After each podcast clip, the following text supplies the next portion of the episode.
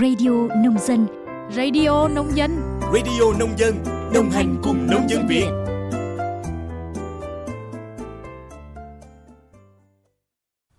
Biên tập viên Minh Quân và Minh Yến xin kính chào quý vị và các bạn thính giả của Radio Nông Dân. Quý vị và các bạn đang nghe bản tin nhịp sống nông thôn mới.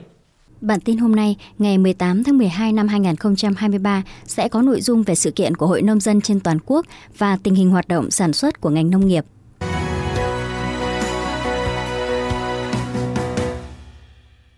Mở đầu bản tin là một số hoạt động của Hội Nông dân trên toàn quốc. Trước thềm Đại hội đại biểu toàn quốc Hội Nông dân Việt Nam lần thứ 8, nhiệm kỳ 2023-2028, đồng chí Lương Quốc Đoàn, Ủy viên Trung ương Đảng, Bí thư Đảng đoàn, Chủ tịch Ban chấp hành Trung ương Hội Nông dân Việt Nam vừa chủ trì hội nghị gặp mặt cán bộ, công chức, viên chức, người lao động. Phát biểu tại hội nghị, Chủ tịch Hội Nông dân Việt Nam Lương Quốc Đoàn cho biết, đến thời điểm này, Đại hội Hội Nông dân các cấp đã được tổ chức thành công tốt đẹp, giúp phong trào, vị thế của hội, niềm tin của hội viên nông dân với tổ chức hội được nâng lên. Về công tác chuẩn bị Đại hội đại biểu toàn quốc Hội Nông dân Việt Nam, Ban chấp hành Trung ương Hội Nông dân Việt Nam đã chuẩn bị dự thảo văn kiện đại hội trình Ban Bí thư Trung ương Đảng. Trên cơ sở bám sát nghị quyết đại hội 13 của Đảng, đặc biệt là những chỉ đạo của Bộ Chính trị với tổ chức hội, Ban chấp hành Hội Nông dân Việt Nam đã đưa ra ba đột phá trong nhiệm kỳ mới 2023-2028, đó là đổi mới mạnh mẽ phương thức tập hợp đoàn kết nông dân, tích cực tham gia phát triển kinh tế tập thể trong nông nghiệp, đẩy mạnh hỗ trợ nông dân ứng dụng công nghệ thông tin tham gia chuyển đổi số. Để Đại hội đại biểu toàn quốc Hội nông dân Việt Nam lần thứ 8, nhiệm kỳ 2023-2028 diễn ra thành công tốt đẹp, Chủ tịch Hội nông dân Việt Nam Lưu Quốc Đoàn đề nghị toàn thể cán bộ, công chức, viên chức người lao động trung ương, các đồng chí được phân công từng nhiệm vụ, cần nêu cao tinh thần, ý thức, trách nhiệm trong việc đóng góp tổ chức đại hội. Cũng trong tuần qua, Trung ương Hội Nông dân Việt Nam vừa tổ chức hội nghị tổng kết công tác phòng chống lao giai đoạn 2021-2023 tại Hải Phòng do Phó Chủ tịch Trung ương Hội Nông dân Việt Nam Nguyễn Xuân Định chủ trì. Theo báo cáo tóm tắt kết quả hoạt động của ông Vũ Duy Hưng, Phó trưởng ban điều hành Quỹ hỗ trợ nông dân, trong giai đoạn 2021-2023, Trung ương Hội Nông dân Việt Nam đã tổ chức hoạt động tập huấn cho trên 12.700 cán bộ hội viên Hội Nông dân các cấp, đội ngũ cộng tác viên, tuyên truyền viên về lao. Hội đã vận động 67.500 người đi khám sàng lọc lao và phát hiện mắc lao. Bên cạnh đó, nhiều mô hình nông dân phòng chống bệnh lao được duy trì và mở rộng, kết hợp với đa dạng hình thức truyền thông cùng nhiều thành quả khác. Phát biểu tại hội nghị, Phó Chủ tịch Trung ương Hội Nông dân Việt Nam Nguyễn Xuân Định đánh giá cao thành quả của các cấp hội đã đạt được, qua đó khẳng định quyết tâm của Hội Nông dân Việt Nam trong công tác phòng chống lao hướng tới mục tiêu Việt Nam không còn bệnh lao vào năm 2035. Phó Chủ tịch Trung ương Hội Nông dân Việt Nam mong muốn thời gian tới, một số bộ ngành liên quan và Ban Quản lý Dự án Quỹ Toàn cầu phòng chống lao tiếp tục quan tâm hỗ trợ Hội Nông dân Việt Nam đẩy mạnh hoạt động tuyên truyền, tư vấn, hỗ trợ, vận động nông dân phòng chống bệnh lao tại khu vực nông thôn.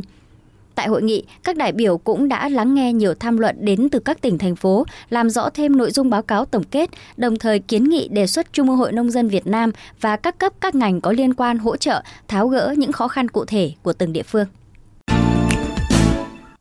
Còn tại tỉnh Quảng Bình, mới đây, Hội đồng dân xã Trường Sơn thuộc huyện Quảng Ninh vừa ra mắt tổ hội nghề nghiệp chăn nuôi dê sinh sản cho bà con đồng bào dân tộc Bru Vân Kiều.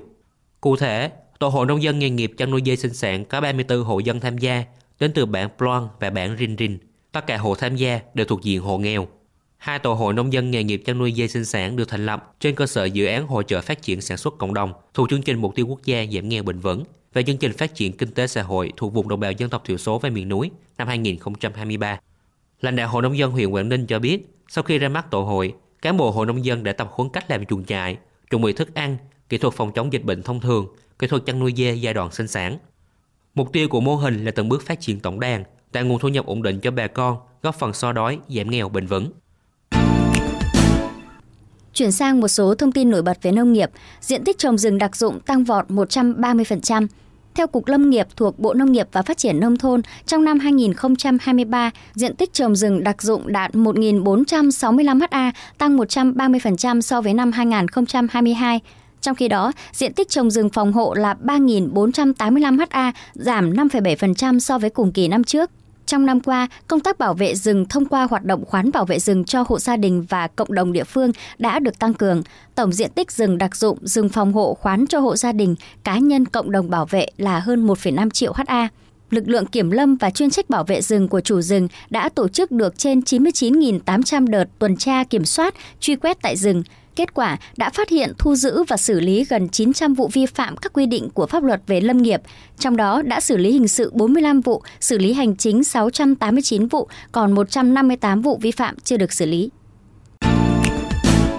Từ nay đến hết ngày 19 tháng 12, du khách tại Hà Nội và các địa phương lân cận có thể đến tham dự hội chợ triển lãm hàng công nghiệp nông thôn. Sự kiện được tổ chức tại Cung triển lãm kiến trúc quy hoạch xây dựng quốc gia, số 1 phố Đỗ Đức Dục, phường Mễ Trì, quận Nam Từ Liêm, thành phố Hà Nội.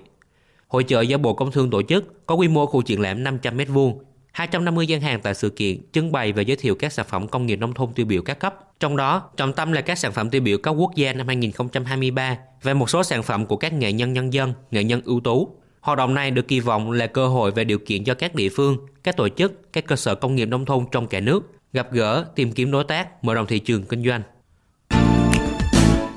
Hà Nội vừa ban hành kế hoạch phát triển trung tâm thiết kế sáng tạo giới thiệu quảng bá và bán sản phẩm ô cốp làng nghề gắn với du lịch. Theo đó, thành phố Hà Nội đặt ra chỉ tiêu đến cuối năm 2024 sẽ công nhận từ 5 đến 10 mô hình trung tâm thiết kế sáng tạo, giới thiệu quảng bá và bán sản phẩm ô cốp làng nghề gắn với du lịch tại các huyện, thị xã trên địa bàn.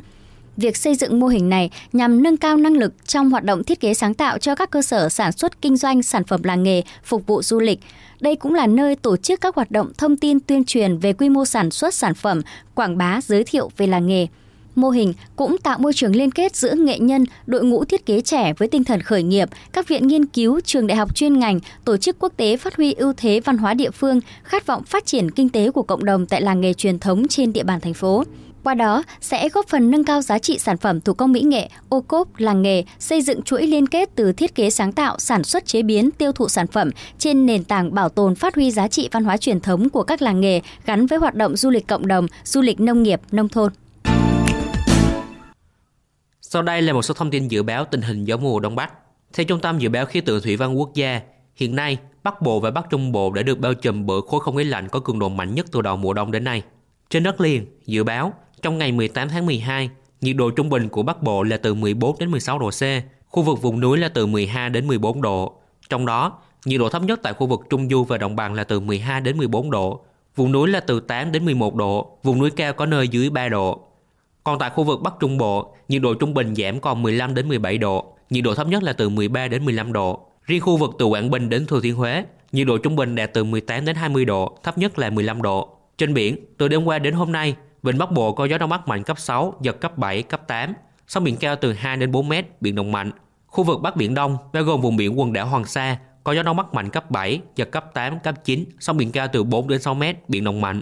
Vùng biển từ Quảng Trị đến Quảng Ngãi và khu vực giữa Biển Đông có gió đông bắc mạnh cấp 6, giật cấp 7, cấp 8, sóng biển cao từ 2,5 đến 4,5 mét, biển động. Vùng biển từ Ninh Thuận đến Cà Mau và vùng biển phía Tây của khu vực Nam Biển Đông, bao gồm vùng biển phía Tây quần đảo Trường Sa, có gió đông bắc mạnh cấp 6, giật cấp 7, cấp 8, sóng biển cao từ 2 đến 4 mét, biển động. Trung tâm Dự báo Khí tượng Thủy văn Quốc gia cảnh báo vùng núi tại Bắc Bộ và Bắc Trung Bộ xảy ra rét đậm, rét hại, có khả năng xảy ra mưa tuyết và băng giá. Một số nơi có mưa dông kèm lốc, xét, mưa đá và gió giật mạnh có thể ảnh hưởng đến hoạt động sản xuất. Hình thái thời tiết này sẽ kéo dài đến sau ngày 20 tháng 12. Thông tin vừa rồi đã khép lại bản tin ngày hôm nay. Cảm ơn quý vị và các bạn đã chú ý lắng nghe. Xin chào tạm biệt và hẹn gặp lại.